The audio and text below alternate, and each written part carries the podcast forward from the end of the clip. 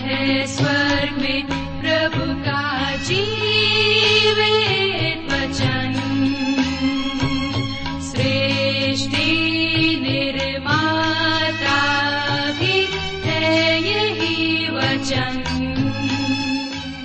नमस्कार श्रोताओ, बाइबल अध्ययन कार्यक्रम सत्य वचन में आप सभी का हार्दिक अभिनंदन करते हैं।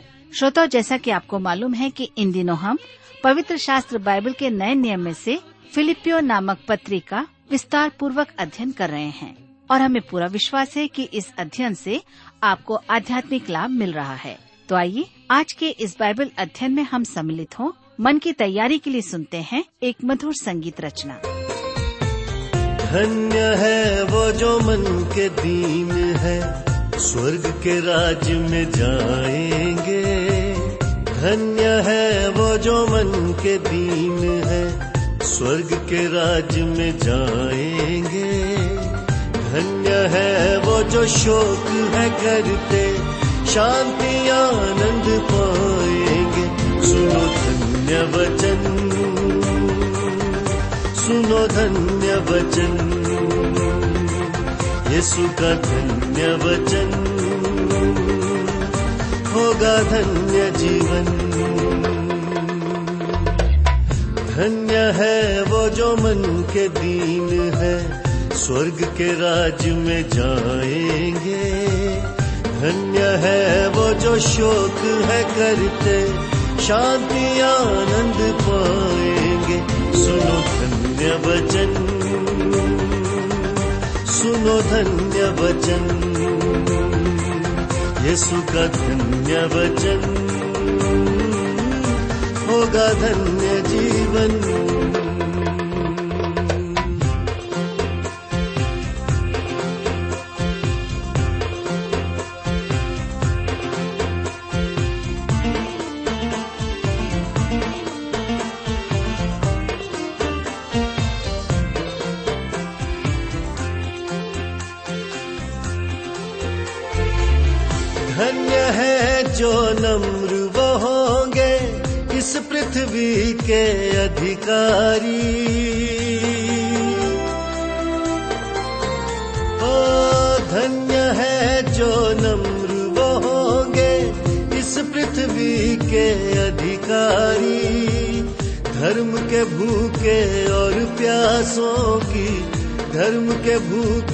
और प्यासों की यीशु प्यास बुझाएँगे।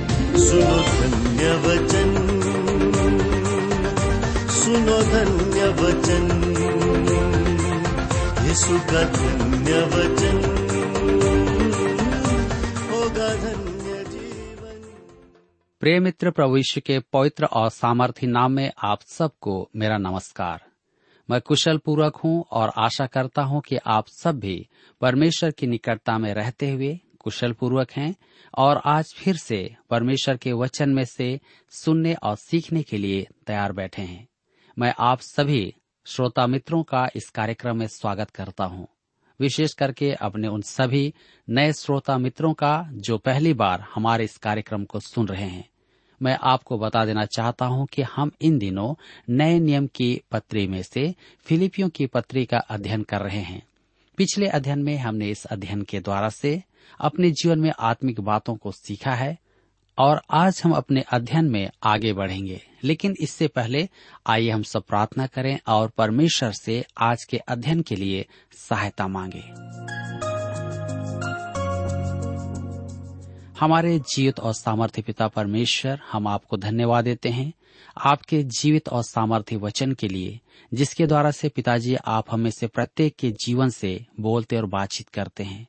इस समय जब हम आपके वचन में से सुनना चाहते हैं, सीखना चाहते हैं, मनन चिंतन करना चाहते हैं, हमारी प्रार्थना है कि आप हमें से प्रत्येक के जीवन में अपनी बुद्धि, ज्ञान और समझ प्रदान करें। ताकि आज जो कुछ भी हम मनन चिंतन करते हैं, सुनते और सीखते हैं, निश्चित रूप से हमें से प्रत्येक के जीवन के लिए आशीष का कारण बन जाए। हमारी प्रार्थना उन तमाम श्रोता भाई बहनों के लिए है, जो अपने जीवन से निराश हैं, चिंतित हैं, परेशान हैं, बीमारी अवस्था में हैं, या किसी प्रकार के पारिवारिक दबाव में हैं। पिताजी, आप उन सब के साथ हो, अपने वचन से उन्हें शांति प्रदान करें। आप हमें से हर एक के जीवन से बोले और बातचीत करें। इस समय हम आपकी उपस्थिति चाहते हैं। आप हमारे सहायक हो। धन्यवाद के साथ प्रार्थना अपने उद्धारकर्ता प्रभु यीशु के नाम से मांगते हैं। आमीन। मित्रों, आइए आप मेरे साथ फिलिपियों की पत्री दो अध्याय उसके बारह पद को निकाल लीजिए। फिलिपियों की पत्री दो अध्याय उसके बारह पद में इस प्रकार से लिखा हुआ है। इसलिए, हे मेरे प्रियो, जिस प्रकार तुम सदा से आज्ञा मानते आए हो, वैसे ही अब भी न केवल मेरे साथ रहते हुए, पर विशेष करके अब मेरे दूर रहने पर भी डरते और कांपते हुए अपने अपने उद्धार का कार्य पूरा करते जाओ। मेरे मित्रों, यहाँ पर ध्यान दीजिए, शब्द है उद्धार। उद्धार यहाँ एक आम अर्थ में उपयोग किया गया है। पॉलुस उनसे कलिसिया की व्यवस्था और उनके स्वयं के व्यक्तिगत जीवन की समस्याओं का समाधान करने के लिए कह रहा है। वह उनकी सहायता के लिए उपस्थित नहीं हो पाएगा क्योंकि वह उनसे काफ़ी दूर है। उसे तो यह भी विश्वास नहीं कि वह फिर कभी उनके मध्य में उपस्थित हो पाएगा, अर्थात उनसे मिल पाएगा या नहीं। वह रोमी कारावास में था। अतः वह कहता है कि वे डरते और कांपते हुए अपने उद्धार का कार्य पूरा करते जाए। मैं आपको बताना चाहता हूँ कि एक प्रचारक यह पद रविवार आराधना में पढ़ रहा था। वहाँ उपस्थित एक छोटी लड़की ने अपनी माता के कान में कहा, माँ, आप उद्धार का काम तब तक नहीं कर सकती जब तक कि वह वहाँ न हो? यह एक अच्छा प्रश्न है। तो आइए हम देखते हैं कि अगले पद में इसका उत्तर है। फिलिपियों के पत्र दो अध्याय, उसके तेरह पद में लिखा है, क्योंकि परमेश्वर ही है जिसने अपनी सुइच्छा निमित्त तुम्हारे मन में इच्छा और काम दोनों बातों के करने का प्रभाव डाला है। ध्यान दीजिए, परमेश्वर प्रभाव डालता है। परमेश्वर ने आपके विश्वास के द्वारा ही आपका उद्धार किया है और कुछ नहीं। परमेश्वर उद्धार के लिए किसी भी प्रकार के अच्छे काम नहीं चाहता और नहीं माँगता है। आपके उद्धार के बाद परमेश्वर आपसे कुछ करने को कहता है। परमेश्वर ने आपको विश्वास के कारण जो उद्धार दिया है, उसे वह पूरा भी करेगा। जी हाँ जॉन कॉलविन ने कहा, विश्वास अकेला ही उद्धार दिलाता है। परंतु उद्धार दिलाने वाला विश्वास अकेला नहीं है। जी हाँ याकूब कहता है, उसकी पत्री दो अध्याय, उसके सत्रह और अठारह पद में, वैसे ही विश्वास भी यदि कर्म सहित न हो तो अपने स्वभाव में मरा हुआ है। वरन, कोई यह कह सकता है, तुझे विश्वास है और मैं कर्म करता हूँ। तू अपना विश्वास मुझे कर्म बिना तो दिखा। और मैं अपना विश्वास अपने कर्मों के द्वारा तुझे दिखाऊँगा। हमारा मन केवल परमेश्वर के सामने खुला है। वह हमारी सच्चाई को जानता है और वही जानता है कि मेरा विश्वास उधार लाएगा या नहीं। परंतु आपका पड़ोसी नहीं जानता कि आपका विश्वास क्या है। मेरे मित्रों, वह तो केवल आपके काम ही को देखेगा। और सच्चा विश्वास कर्म करेगा, जिसके कारण लोग आप में अंतर देखेंगे और जानेंगे कि हम सच्चे मसीही विश्वासी हैं। हमें मसीही होने की पहचान लेकर नहीं चलना है। पॉलुस उस विश्वास की चर्चा करेगा जो फिलिपी के विश्वासियों में कर्म द्वारा सिद्ध होगा। आइए आप मेरे साथ पढ़िए फिलिपियों के पत्री दो अध्याय उसके चौदह पद में। फिलिपियों की पत्री दो अध्याय उसके चौदह पद में लिखा है, सब काम बिना कुड़कुड़ाए और बिना विवाद के किया करो। यहाँ पर ध्यान दीजिए, यदि आप कुड़कुड़ाते हैं तो न तो कलिसिया में और न संडे स्कूल में कोई पद आप संभालें। इससे मसीही कार्य को सबसे अधिक हानि पहुँचती है। सब काम बिना कुड़कुड़ाए और बिना विवाद के किया करो। इस बात को हम कई कलिसियाओं में आज नहीं देख पाते हैं। लोग पद तो लेना चाहते हैं, काम करना चाहते हैं, परंतु कुड़कुड़ा करके करते हैं। इसलिए पॉलुस फिलिपी की कलिसिया से कहता है कि सब काम बिना कुड़कुड़ाए और बिना किसी विवाद के किया करो। तब हम फिलिपियों की पत्री दो अध्याय उसके पंद्रह पद में पढ़ते हैं। लिखा है, ताकि तुम निर्दोष और भोले होकर टेढ़े और हठीले लोगों के बीच परमेश्वर के निष्कलंक संतान बने रहो, जिनके बीच में तुम जीवन का वचन लिए हुए जगत में जलते दीपकों के समान दिखाई देते हो। ज्योति की नाई चमको, रात में हमें आकाश के सितारे दिखाई देते हैं। इसी प्रकार जब परमेश्वर इस अंधकार भरे संसार को देखता है तो वह यहाँ चमकचमाती बत्तियाँ देखता है। बच्चे गाते हैं, एक छोटा दिया यीशु का। मेरे मित्रों, ऐसा ही है। और पॉलुस भी कहता है कि जगत में जलते दीपकों के समान दिखाई देते हो। जी हाँ सितारे आकाश में हैं और हम पृथ्वी पर हैं। परमेश्वर चाहता है कि हम इस पृथ्वी पर रहते हुए भी एक सितारे के समान चमके। हम आगे पढ़ेंगे फिलिपियों के पत्र दो अध्याय उसके सोलह पद में। लिखा है कि मसीह के दिन मुझे घमंड करने का कारण हो कि न मेरा दौड़ना और न मेरा परिश्रम करना व्यर्थ हुआ। मेरे प्रियो, जीवन और ज्योति में संबंध है। जब हम जीवन का वचन थाम लेते हैं तो हम संसार में ज्योति बन जाते हैं।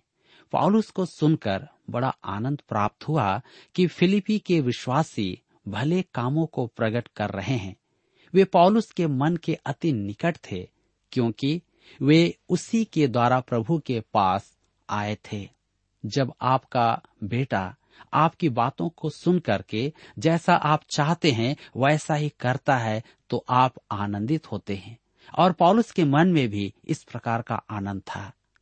फिलिपियों की पत्री दो अध्याय के सत्रह पद में लिखा है, यदि मुझे तुम्हारे विश्वास रूपी बलिदान और सेवा के साथ अपना लहू भी बहाना पड़े तो भी मैं आनंदित हूँ और तुम सबके साथ आनंद करता हूँ। परमेश्वर के वचन के अति उत्तम पदों में से यह एक है। जी हाँ यह मसीही जीवन का चित्रण है। पुराने नियम में जो आरंभिक बलिदान दिए गए हैं, उनमें से यह एक है। उत्पत्ति की पुस्तक पैंतीस अध्याय उसके चौदह पद में, याकूब ने बेतेल में एक बेदी बनाई और उस पर अर्घ चढ़ाया तथा तेल उंडेला था।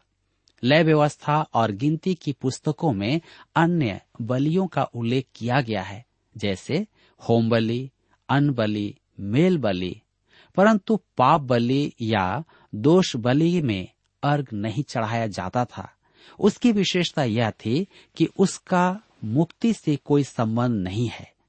मसीह के मनुष्यत्व से उसका संबंध नहीं था। वे दाख रस लेकर भस्म हुए बलिदान पर उंडेल देते थे और वह धुआँ बनकर उड़ जाता था। पॉलुस कहता है, मैं तो चाहता हूँ कि मेरा जीवन मसीह के बलिदान पर अर्घ की नाई उंडेला जाए। मेरे प्रियो, पॉलुस जानता था कि प्रभु ईश्वर ने सर्वोच्च बलिदान दिया था। वह अपने जीवन को अर्घ की नाई बनाना चाहता था कि धुआँ बनकर उड़ जाए। वह ऐसा भस्म हो जाना चाहता था और ऐसा हो जाना चाहता था कि वह नहीं, केवल और केवल प्रभु यीशु ही दिखाई दे। वह चाहता था कि यीशु का मान और महिमान्वन हो। जी हाँ यह पॉलुस का मन था। मैं मसीही जीवन में इससे बड़ी मनोकामना और कहीं भी नहीं देखता। मैं नहीं जानता कि आपकी मनोकामना क्या है। क्या आज आप पॉलिस की तरह मन बना करके मसीही जीवन जी रहे हैं? फिलिपियों की पत्री दो अध्याय उसके अठारह पद में आगे हम पढ़ते हैं। वैसे ही तुम भी आनंदित हो और मेरे साथ आनंद करो। दूसरे शब्दों में, यदि तुम्हारा जीवन सुसमाचार की स्तुति के योग्य है तो मैं अर्घ करके चढ़ाया जाता हूँ। हम एक साथ इसमें आनंदित होंगे। यह दीनता का जीवन है। यदि किसी में मसीह का मन है तो ऐसी मनोकामना रखेगा, जैसा मैं रखता हूँ। यह कैसी अद्भुत लालसा है। मेरे मित्रों पौलुस आनंद और हर्ष के साथ कहता है, आज हम गलत बातों में आनंदित होते हैं। हमें आज इस बात पर आनंद मनाना है कि मसीह हमारे लिए, अर्थात मेरे लिए मरा और हम उसकी सेवा कर सकते हैं। मैं उसकी सेवा कर सकता हूँ। जब हम सुनते हैं कि परमेश्वर किसी को अपनी सेवा में उपयोग कर रहा है या किसी कलिसिया में मनुष्य उद्धार पाकर विश्वास में स्थिर है तो हमें आनंदित होना है। यदि हम दीन हैं तो हमें दूसरों की सफलता में भी आनंद मनाना है। हम में विरोध और झूठी बड़ाई की अधिकता पाई जाती है, और इसलिए पौलुस के युग में यह व्यवहार मसीह के नाम को हानि पहुँचा रहा था, और आज भी मसीह के नाम को धूमिल करता है। मेरे मित्रों विश्वासियों में मसीह का मन आनंद उत्पन्न करता है और परमेश्वर का महिमान्वन करवाता है। तिमुथियुस का मन को हम देखेंगे। तिमुथियुस का मन पौलुस के स्वरूप था। फिलिपियों की पत्री दो अध्याय उसके उन्नीस पद में लिखा है, मुझे प्रभु यीशु में आशा है कि मैं तिमुथियुस को तुम्हारे पास तुरंत भेजूँगा, ताकि तुम्हारी दशा सुनकर मुझे शांति मिले। ध्यान दीजिए तिमुथियुस पॉलुस का आत्मिक पुत्र था। पॉलुस को उसमें बहुत अधिक विश्वास था। वह फिलिपी की कलिसिया के लिए तिमुथियुस पर निर्भर कर सकता था और यही कारण था कि वह फिलिपी की कलिसिया में पॉलुस तिमुथियुस को भेजता है। फिलिपियों की पत्री दो अध्याय के बीस पद में हम पढ़ते हैं, क्योंकि मेरे पास ऐसा स्वभाव का कोई नहीं जो शुद्ध मन से तुम्हारी चिंता करे। हमने तिमोथियस का मन देखा और समझा कि उसमें वही मन था जो पॉलुस में था। पॉलुस का सा मन होने का अर्थ है मसीह का मन होना, दीनता का मन होना। मनुष्य के संगठन के लिए नेशनल या वर्ल्ड काउंसिल ऑफ़ चर्चेस की आवश्यकता नहीं है। और सच तो यह है कि दो मनुष्यों में मसीह का मन हो तो वे एक मन, एक चित्त होंगे। तिमोथियस, पॉलुस का निष्ठावान था। कभी कभी और ऐसा होता भी है कि विश्वासी अपने ही धर्म अभिभावक के विरुद्ध में हो जाते हैं। जैसे संतान अपने माता पिता के विरुद्ध हो जाती है। पॉलुस के साथ ऐसा हुआ था, परंतु तिमोथियस ने ऐसा कभी नहीं किया। पॉलुस उसे फिलिपी की कलीसा में भेज रहा था, क्योंकि उसे उस पर पूरा और पूरा भरोसा था। मसीह का मन रखने वाले विश्वासी होना अति उत्तम है। वे एक मन, एक चित होकर सेवा कर सकते हैं। वे एक दूसरे की सहायता कर सकते हैं। हम फिलिपियों की पत्र दो अध्याय, उसके 21 पद में पढ़ते हैं। लिखा हुआ है, क्योंकि सब अपने स्वार्थ की खोज में रहते हैं न कि यीशु मसीह की। यहाँ पर फिर से ध्यान दीजिए, वहाँ ऐसे लोग भी थे जो अपनी ही प्रशंसा चाहते थे। वे नाम कमाना चाहते थे और इस कारण वे पौलुस की मान हानि करते थे। जैसा कि आज कई बार हम कलिसियाओं में देखते हैं। जी हाँ आज आप परमेश्वर के सच्चे प्रचारकों का साथ कैसे दे सकते हैं?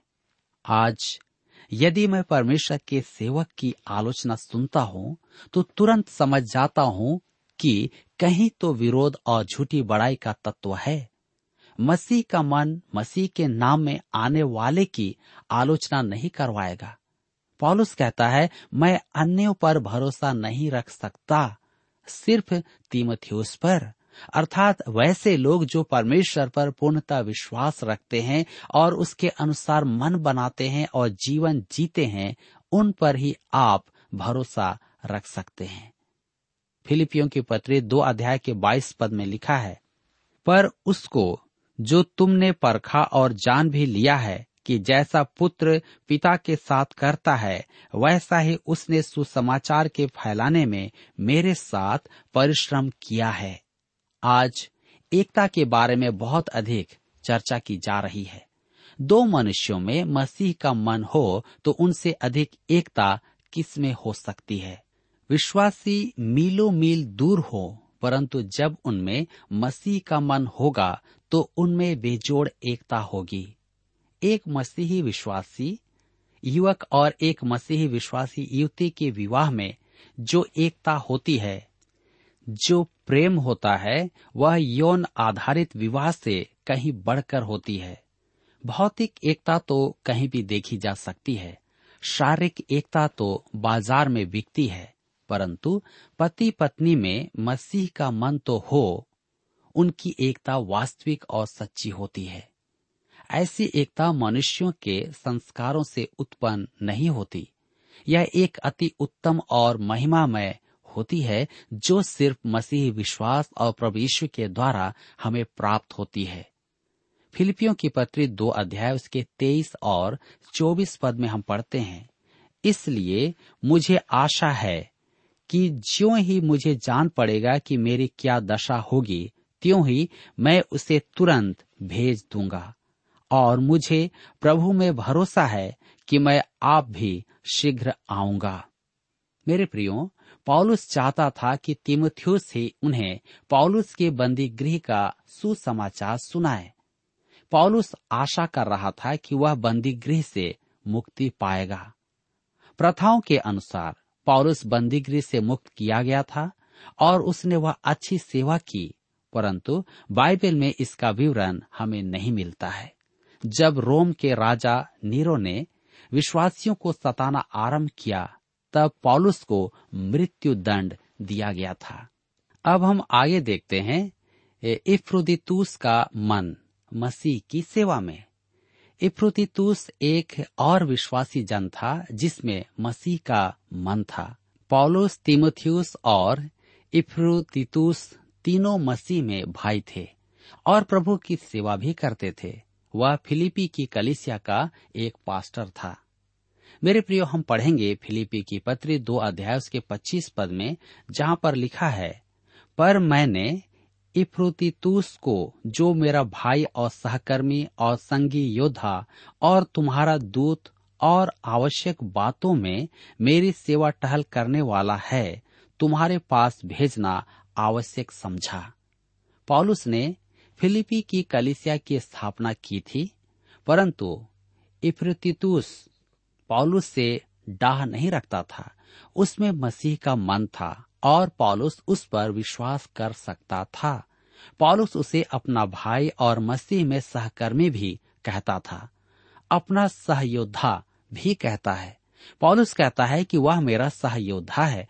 वह मेरे साथ युद्ध करता है। वह मेरे न होने पर मेरी पीठ में छुरा नहीं भोंकता। वह मेरे विरोधियों के साथ नहीं हो जाता। वह विश्वास में मेरे कंधे से कंधा मिलाकर काम करता है। मेरे प्रियो, यह मेरे और आपके लिए कितनी बड़ी सीख है कि हम एक विश्वासी होने के नाते एक मन होकर के, न कि हम किसी का विरोध करें, बल्कि एक साथ होकर परमेश्वर के लिए, अर्थात मसीह के लिए काम करें, जैसा कि पॉलुस अपने सहयोगी के साथ करता है। आगे हम देखते हैं कि तुम्हारा दूत और आवश्यक बातों में मेरी सेवा करने वाला है। वह बंदी पौलुस के लिए व्यवहारिक सेवा करता है। यहाँ पर सारी बातों को हम देख रहे हैं जो इप्रोदितुस के बारे में कही जा रही है। आगे लिखा है फिलिपियों की पत्री दो अध्याय, उसके छब्बीस पद में, क्योंकि उसका मन तुम सब में लगा हुआ था।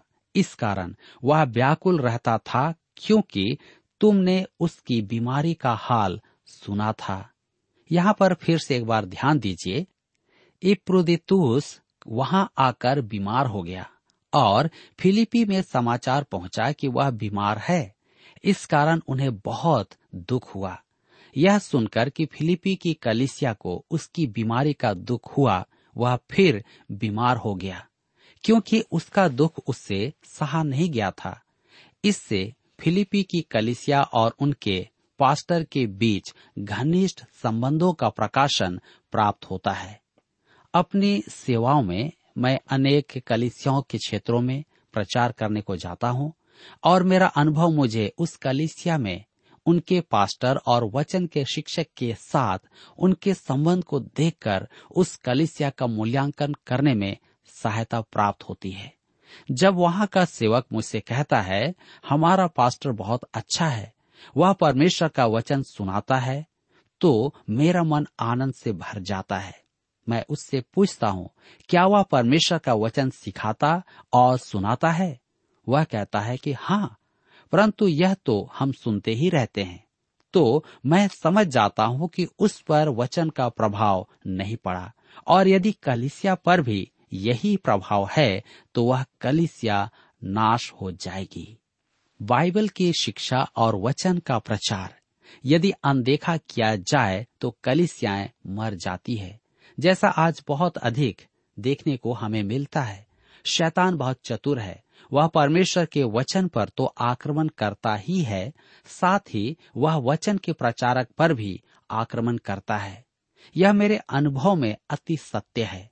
कलिसिया की परख उसके पास्टर के प्रति उसका व्यवहार है। इप्रोतितुस अपनी कलिसिया का अति प्रिय पास्टर था। यह फिलिपी की कलिसिया की सराहना का विषय है।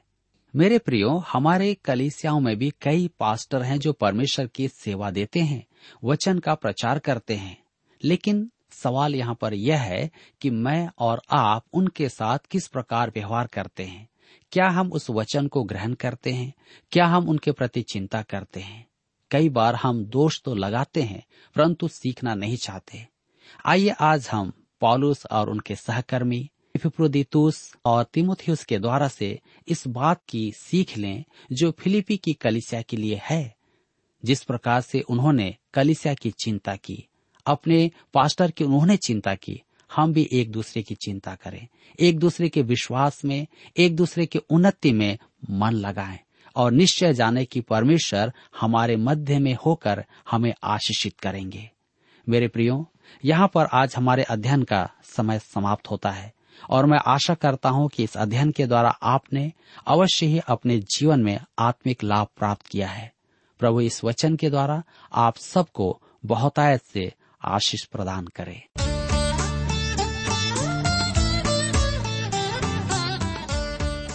प्रिय श्रोताओ, अभी आप सुन रहे थे बाइबल अध्ययन कार्यक्रम सत्य वचन हम आशा करते हैं कि आज के इस कार्यक्रम से आपको आत्मिक लाभ मिला होगा। यदि आप परमेश्वर के बारे में और अधिक जानना चाहते हैं तो हमारे पास नया नियम एवं पवित्र शास्त्र बाइबल उपलब्ध है। इन्हें प्राप्त करने के लिए आप हमें इस पते पर लिख सकते हैं। कार्यक्रम Satya Vachan T W R post box number चार तीन एक शून्य, नई दिल्ली एक एक शून्य शून्य एक नौ। पता एक बार फिर सुन लीजिए। कार्यक्रम Satyavachan T W R post box number four three one zero, new Delhi, one one zero zero one nine. और हाँ श्रोताओ, याद रखें कि पत्र लिखते समय आपका नाम और पता साफ़ साफ़ लिखा होना चाहिए। इसके अलावा आप हमसे टेलीफोन के माध्यम से भी बातचीत कर सकते हैं, जिसमें हमारे काउंसलर या सलाहकार आपको सलाह देंगे। तो नोट कीजिए हमारा मोबाइल नंबर नौ नौ पाँच आठ आठ दो शून्य चार एक चार। याद रखें, double nine five eight eight two zero four one four. और हमारा दूसरा नंबर है zero nine six five one four double three three nine seven. याद रहे, शून्य नौ छ पाँच एक चार तीन तीन तीन नौ सात। इसके अलावा आप हमसे ईमेल के द्वारा भी संपर्क कर सकते हैं। हमारा ईमेल आईडी है Hindi T T B at T W R dot I N Hindi T T B at T W R dot I N और अब इसी के साथ हमारे कार्यक्रम का समय यहीं पर समाप्त होता है। अगले कार्यक्रम में आपसे फिर मुलाकात होगी। तब तक के लिए हमें आज्ञा दीजिए। नमस्कार। जलना ज़िंदगी हमारी यीशु